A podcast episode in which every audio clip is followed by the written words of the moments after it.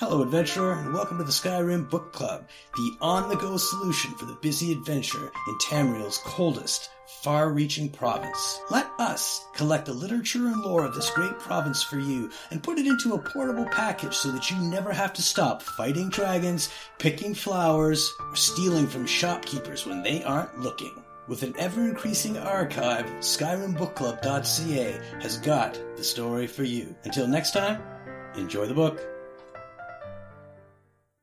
Black Book, The Winds of Change. The Winds of Change by Liesl Greyheart, a part of a series of black books.